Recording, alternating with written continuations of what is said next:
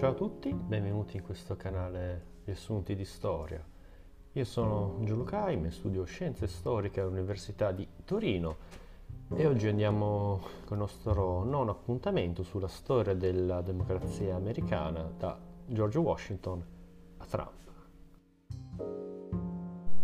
Siamo arrivati agli anni 60 e arriviamo al 1961 con l'inizio della presidenza Kennedy. Eh, presidente Kennedy, il primo eh, presidente cattolico della storia degli Stati Uniti, che arriva dal Partito Democratico, quindi di quella corrente liberal che ha incarnato lo spirito di questo partito fin all'inizio degli anni 30 con la presidenza Roosevelt. La storia di questo presidente si interseca fin da subito con la storia della democrazia americana per la sua grande vittoria elettorale che è stata eh, più che altro una grande vittoria televisiva. Infatti lo, lo, sto, lo, storico scontro televisivo tra eh, Kennedy e il suo rivale repubblicano Nixon è per eh, Sartori in questo importantissimo eh, libro di Giovanni Sartori, Homos Videns del 97 eh, l'inizio della videopolitica, ma di questo andremo poi a parlarne alla fine. È importante sottolineare come questo cambiamento, questo scontro politico cambia per sempre le sorti della politica internazionale. Infatti se i contenuti dei due presidenti, dei due partiti, possiamo dirlo, erano bene o male gli stessi, non si discostavano più di tanto nei fatti,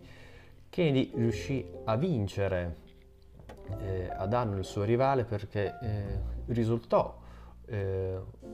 una persona che riuscì a bucare eh, lo schermo, eh, si rivolse direttamente alla nazione dando un senso di eh, sicurezza. Invece il suo rivale Nixon, esausto per la dura campagna elettorale che aveva affrontato fino a quel momento, si concentrò solamente ad evidenziare i punti di contrasto con il suo avversario, quindi dimostrandosi insicuro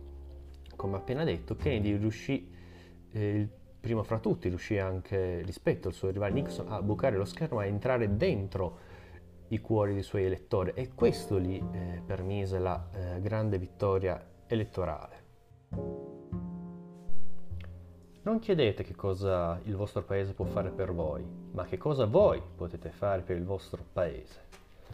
Con questo celebre discorso di insediamento inizia eh, la presidenza Kennedy, una presidenza ricca di eh, speranze e di ottimismo per il futuro. Infatti Kennedy, come anche suo fratello, sono stati accostati anche nella storia ai fratelli Grasso, i fratelli riformatori della eh, Repubblica Romana. E questo perché la politica dei Kennedy, almeno a livello eh, ideologico, a livello di mito, vive di questo spirito di eh, filantropia, questo desiderio di giustizia eh, sociale. Infatti lo slogan della,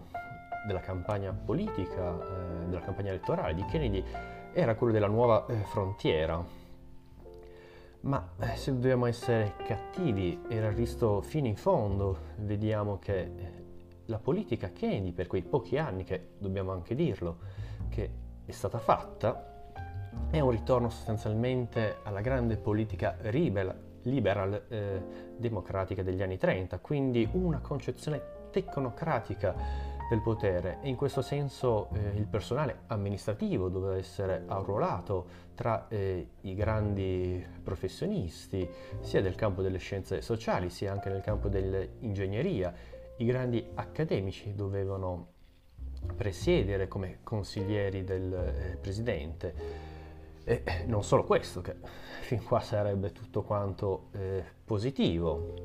ma un ritorno nel senso pratico alla politica di Roosevelt, quindi a questa grande unione tra eh, gli interessi delle grandi corporation, delle grandi imprese e il potere federale centrale. Eh, per, eh, per, approfondire questo discorso andate a rivedervi eh, la storia americana degli anni 30 dove parlo eh, approfondisco il New Deal di eh, Delano Roosevelt. Ebbene, la politica di Kennedy si eh, tradusse sostanzialmente in uno stimolo delle imprese, quindi uno stimolo eh, fiscale per ehm, accentrare i grandi investimenti. L'idea centrale di questo periodo è la famosa tecnostruttura, ovvero una società pianificata, non bisognava più lasciare che la società fosse in balia del libero mercato e quindi del pensiero classico liberale dell'Ottocento, ma l'imperativo era di tecnologia ed organizzazione. In particolare le basi del sistema economico dovevano essere eh, la crescita, la eh, stabilità dei prezzi e dei salari, quindi questo portare una pace eh, sociale, un benessere, uno sviluppo della classe media che già eh, precedentemente i successori, sia Truman che Eisenhower, avevano favorito lo stimolo di questa classe media come eh, antidoto per eh, la paura del comunismo. Far crescere una forte classe media eh, voleva dire creare un forte eh, consenso, ma eh, non solo, creare anche una forte, incentivare anche l'istruzione, la ricerca non a caso abbiamo con Kennedy che gli Stati Uniti si iniziano la, la grande corsa che li porterà sulla Luna. Inizia tutto dalla grande amministrazione Kennedy, famosissimo, trovate in tutti i documentari il discorso che ha fatto il presidente per eh, incentivare la corsa eh, sulla Luna. Ebbene, nella realtà dei fatti quindi questa fu una rivoluzione dall'alto che segue anche eh, la grande onda del pensiero progressista, prima di Wilson e prima di eh, Roosevelt. Quel che effettivamente viene meno dalle grandi promesse del, della nuova frontiera della campagna elettorale sono il tema dei diritti eh, civili. Kennedy, da buon democratico e quindi consapevole che dell'appoggio che aveva il suo partito nel sud degli Stati Uniti, fu sempre assai molto cauto riguardo ai temi dei diritti civili. Eh, per il tema della politica estera vediamo un impegno maggiore degli Stati Uniti. Se nella precedente, nella precedente presidenza del, pres- del, presidente Eisenhower, ex generale vittorioso della seconda guerra mondiale, abbiamo visto gli Stati Uniti stare un momento, possiamo dirlo, di eh, fermo, di stare a guardare, di concentrarsi sulla loro mh, mm, posizione, sulla loro egemonia eh, egemonica, geografica e politica, vediamo un intervento più incisivo che Kennedy, da buon cattolico, dà alla politica. Infatti vediamo gli Stati Uniti che eh, si impegnano in prima persona nel, con aiuti eh, dall'America Latina, e questi aiuti vogliono dire non favorire formarsi di stati eh, filocomunisti è un impegno proprio diretto anticomunisti.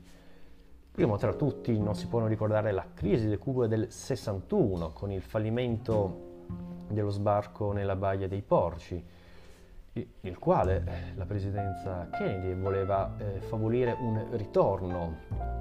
eh, un, del regime di, dei fedeli, del regime di Battista. Ricordiamo che Cuba era caduta nelle mani di eh, Fidel Castro, che ancora in questo momento non si era pienamente schierato se dalla parte dei comunisti o dalla parte eh, americana,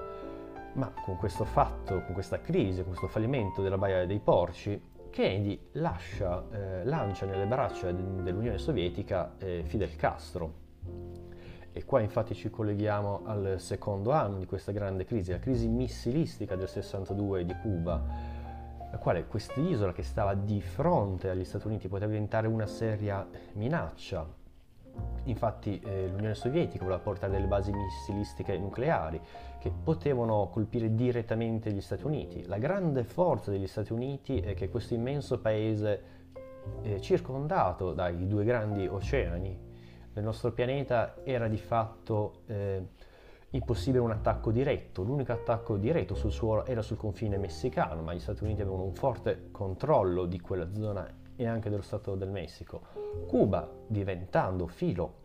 comunista, era una grave eh, minaccia. Per fortuna la crisi missilistica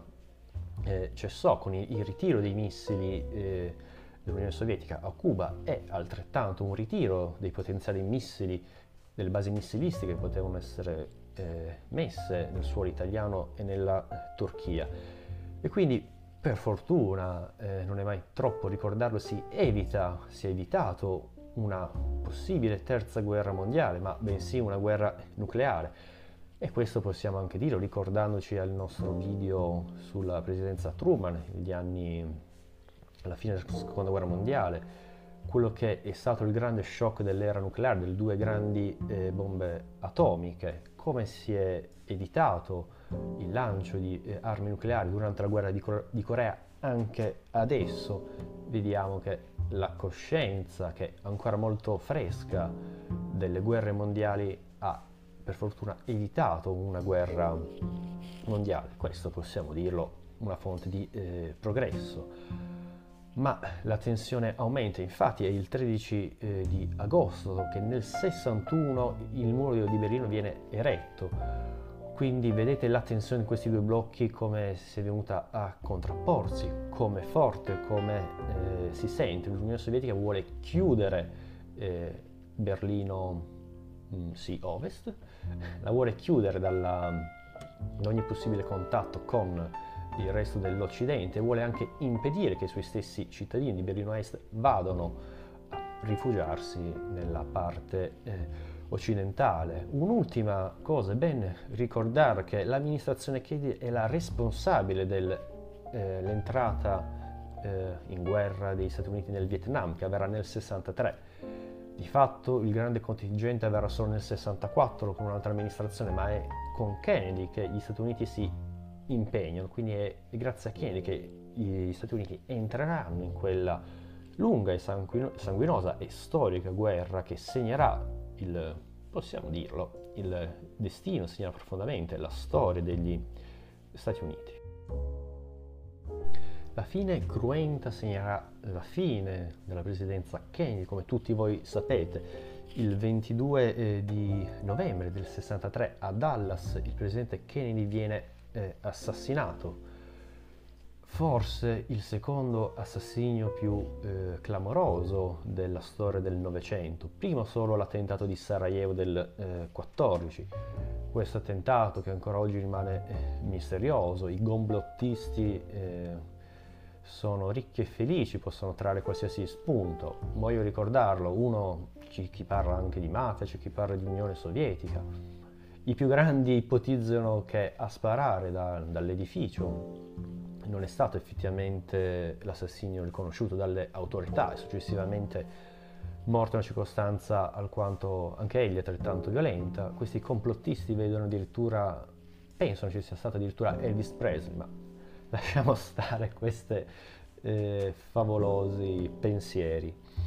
Quello che noi interessa è che con la morte cruenta e inaspettata del presidente Kennedy un sogno di fatto scompare, la speranza, l'ottimismo che aveva animato gli Stati Uniti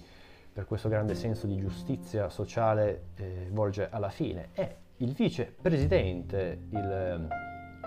il democratico vecchio stampo eh, Lyndon Johnson, da vicepresidente passa di fatto automaticamente a eh, presidente. Come appena detto, eh, Johnson fa parte del Partito Democratico, è un eh, conservatore del sud vecchio stampo che ha sempre vissuta nell'ombra dell'amministrazione Kennedy e molto probabilmente gli storici suppongono che se Kennedy non fosse morto e fosse stato rieletto una seconda volta, molto probabilmente Johnson non avrebbe più fatto parte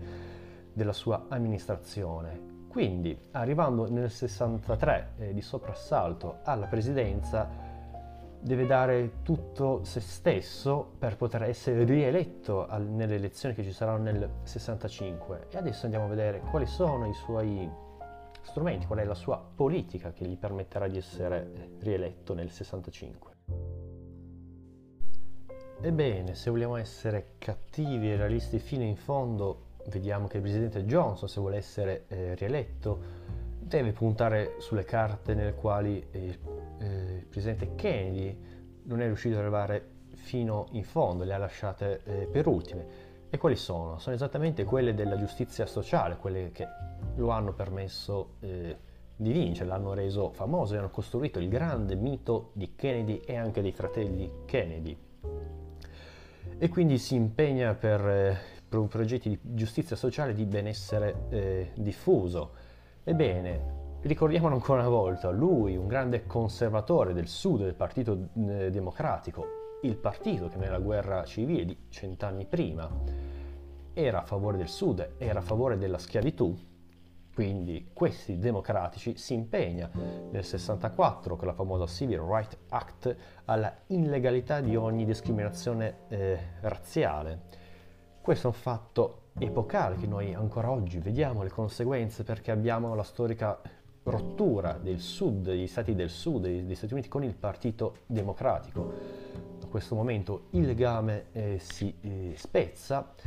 e di fatto Johnson lascia e manda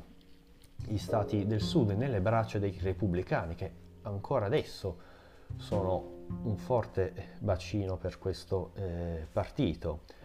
Le ragioni sono sia un uso, se vogliamo, spregiudicato di Johnson, sono la sua carta vincente per le elezioni e così eh, sarà. È la carta dove puntare, dove Kennedy non ha ancora fatto ed è il, il suo punto forte, ma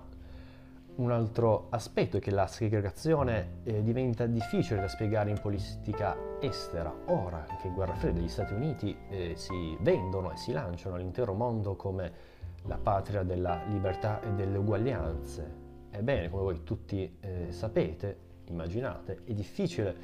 per questo Stato libero e uguale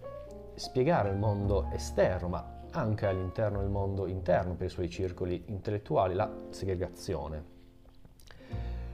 Ebbene, non solo di segregazione, parliamo anche di guerra alla povertà e nel 65 il presidente Johnson inizia una politica di welfare per i cittadini di reddito basso degli Stati Uniti, che sono sempre stati un paese fortemente individualista, iniziano anche loro una politica eh, di welfare. Invece, parlando di eh, politica estera, nel 64 abbiamo effettivamente un ingresso considerevole eh, di truppe americane nella guerra del Vietnam. Possiamo dire che inizia di fatto adesso nel 64 per eh, gli Stati Uniti, questa guerra che terminerà solo eh, nel 75. Bene, vediamo anche che nel 67 gli Stati Uniti eh, che appoggiano Israele nella famosa guerra dei eh, sei giorni, nella quale in soli sei giorni eh, lo Stato di Israele riesce a sconfiggere l'intera coalizione eh, araba guidata dall'Egitto ma ehm, appoggiata dall'Unione sovietica. In questo stesso periodo eh, avvengono le grandi eh, dimostrazioni, le grandi lotte per l'emancipazione degli afroamericani, ma per questo vi rimando al video eh, precedente nel quale l'ho eh, trattato. Ebbene, parlando sempre di cultura, questi aspetti, queste rivendicazioni degli afroamericani hanno un'influenza profonda nella musica e sto parlando eh, del jazz. Infatti negli anni 60 se il, eh, i bianchi hanno incoronato, sono entrati nell'Olimpo del jazz attraverso il cool jazz, ma parliamo, non erano solo bianchi, perché Miles Davis era tutto tranne che una persona eh, bianca, un grande esponente del cool jazz, se vogliamo, tra i grandi eh, fondatori. Ebbene, l'hard bop è la risposta degli afroamericani a questo jazz suonato a ottimi livelli eh, da bianchi, quindi è un ritorno al jazz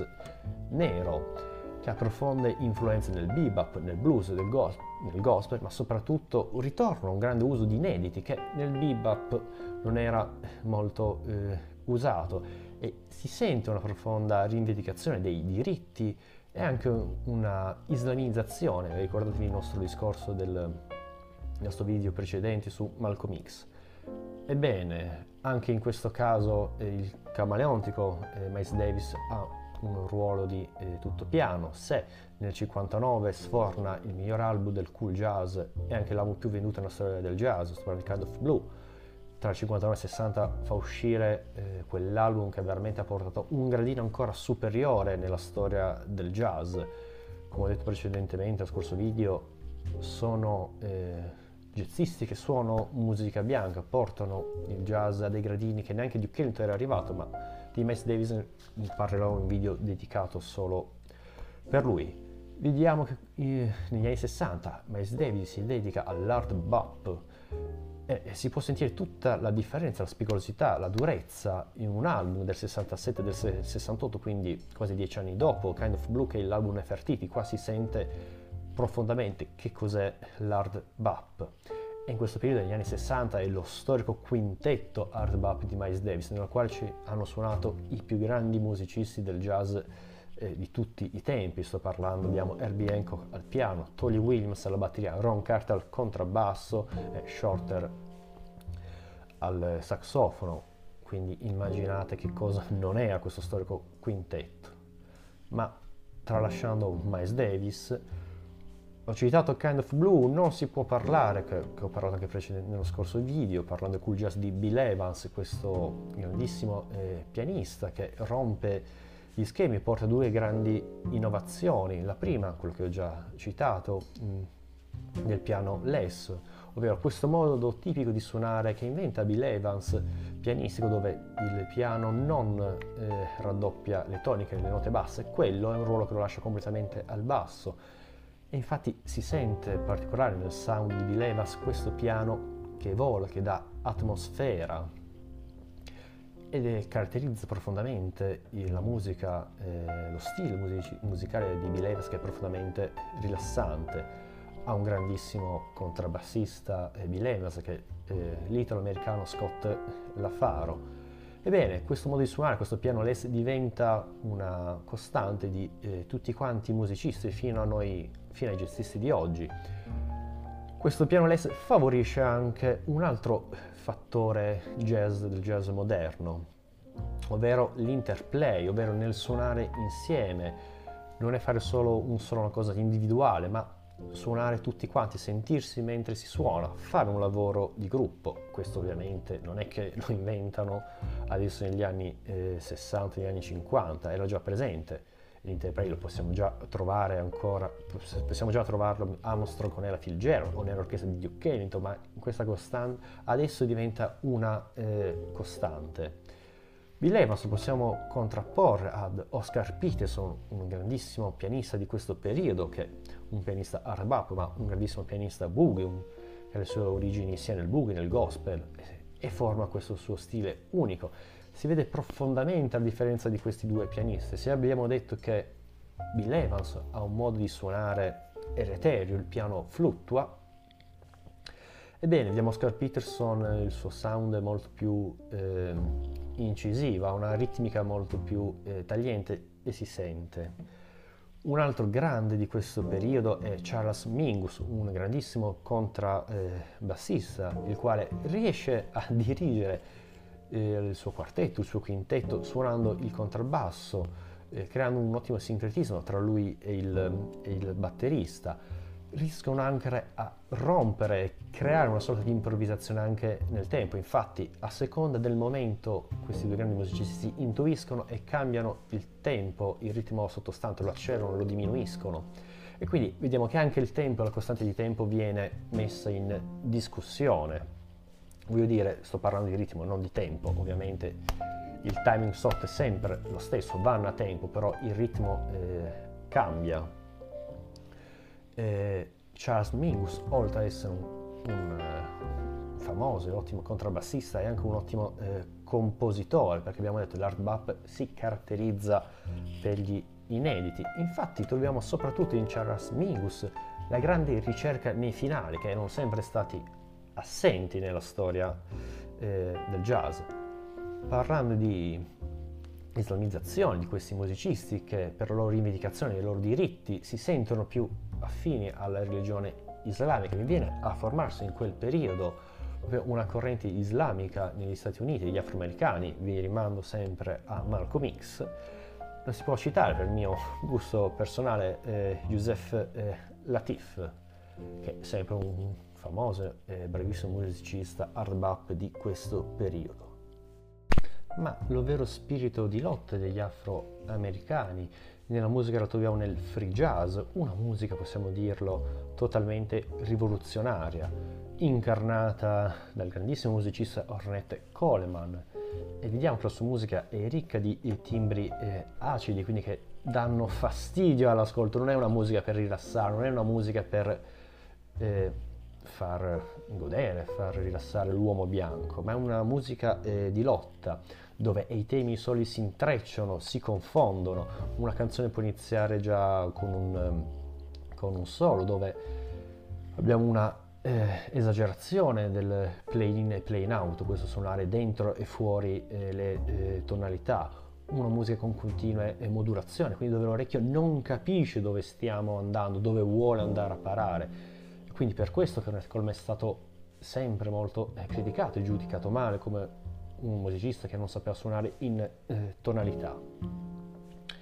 Ebbene, il grandissimo, eh, suo grandissimo contrabbassista, non possiamo citare Charlie Eden, che ret- l'ha retto sempre, l'ha coccolato, l'ha cullato, gli ha permesso di fare tutto quello che faceva lui perché c'era un contrabbassista come lui che, possiamo dirlo, eh, parava, lo parava dovunque egli andasse.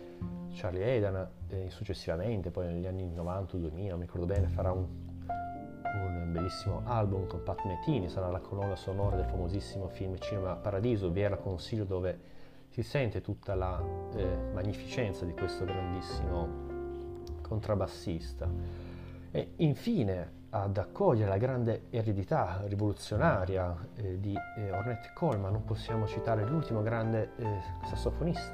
sassofonista, forse esagerato dire così, comunque un grandissimo eh, sassofonista della storia che, che è eh,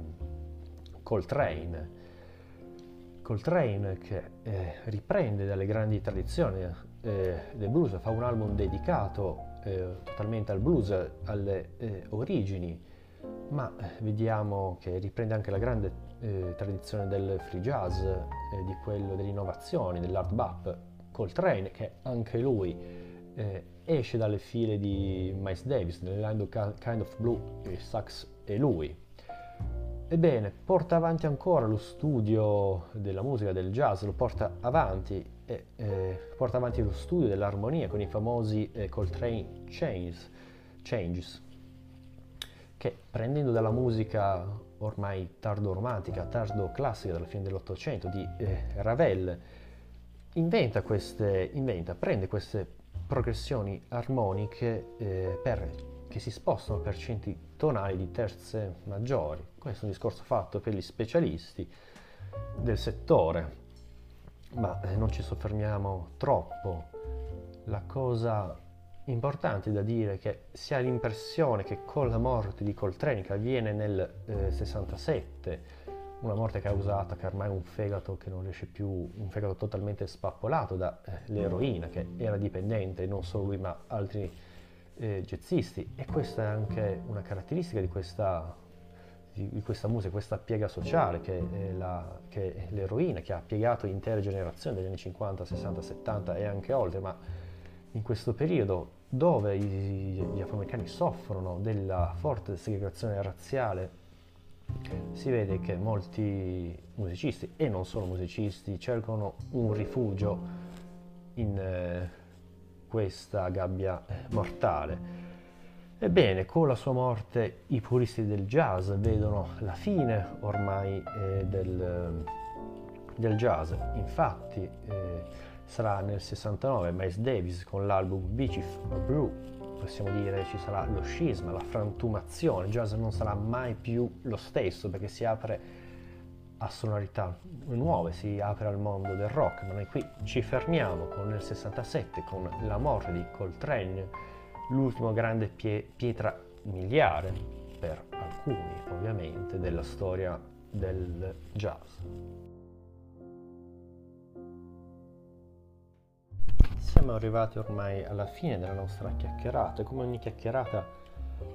vi svelo le mie fonti sulle quali ho costruito la mia idea. Per quanto riguarda la videopolitica abbiamo questo eh, famosissimo libro di questo politologo nostrano di livello internazionale, eh, Giovanni Sartori, il quale in questo libro che è datato nel 97 ci parla della videopolitica, questo è un libro fortemente eh, critico, un libro apocalittico addirittura, nella quale si vede un'evoluzione antropologica dell'uomo, il quale per secoli, sempre millenni, è sempre stato un, un uomo profondamente eh, razionale, un uomo con il logos. Ebbene, diventa un uomo video, ovvero un uomo che ragiona su, solo più per immagine. Questo è dovuto dalla televisione, diventa un grande bamboccione il quale crede poi a tutto quello eh, che vede. Se vi sembra pessimistico, ricordatevi che è scritto nel 97 questo autore ha solamente visto nel 94 la grande elezione che c'è stata in Italia eh, del primo governo Berlusconi, con Berlusconi col controllo delle sue televisioni private ha bombardato gli italiani e gli ha permesso anche di vincere. Non ha visto tutto, è del 97, non ha visto l'era internet, non ha visto l'era del blog, non ha visto l'era del grillismo e dei 5 stelle quindi se vogliamo, la, se pensate che sia una situazione negativa, bene, è ancora peggio. Per quanto invece riguarda sempre il jazz, vi consiglio, ho sempre preso spunto da questo libro, Storia di, del jazz, Ted Gioia, sponsorizzato da eh, Siena Jazz, la più grande scuola di jazz a livello italiano. Ma per farvi un'idea eh, concreta, un'idea che sonora, una spiegazione migliore, quindi della mia, vi lascerò sotto in descrizione un link nel quale potete trovare una playlist di YouTube dove avete dei, delle spiegazioni migliori della mia, ma soprattutto un supporto eh, sonoro che se si parla di musica a mio avviso è indispensabile. Per quanto riguarda sempre la storia degli Stati Uniti, c'è questo libro di eh, Giovanni Borgognone, Storia degli Stati Uniti, edito da Feltrinelli. E con questo io vi eh, saluto, rimaniamo alla prossima, spero di avervi annoiato ma non troppo.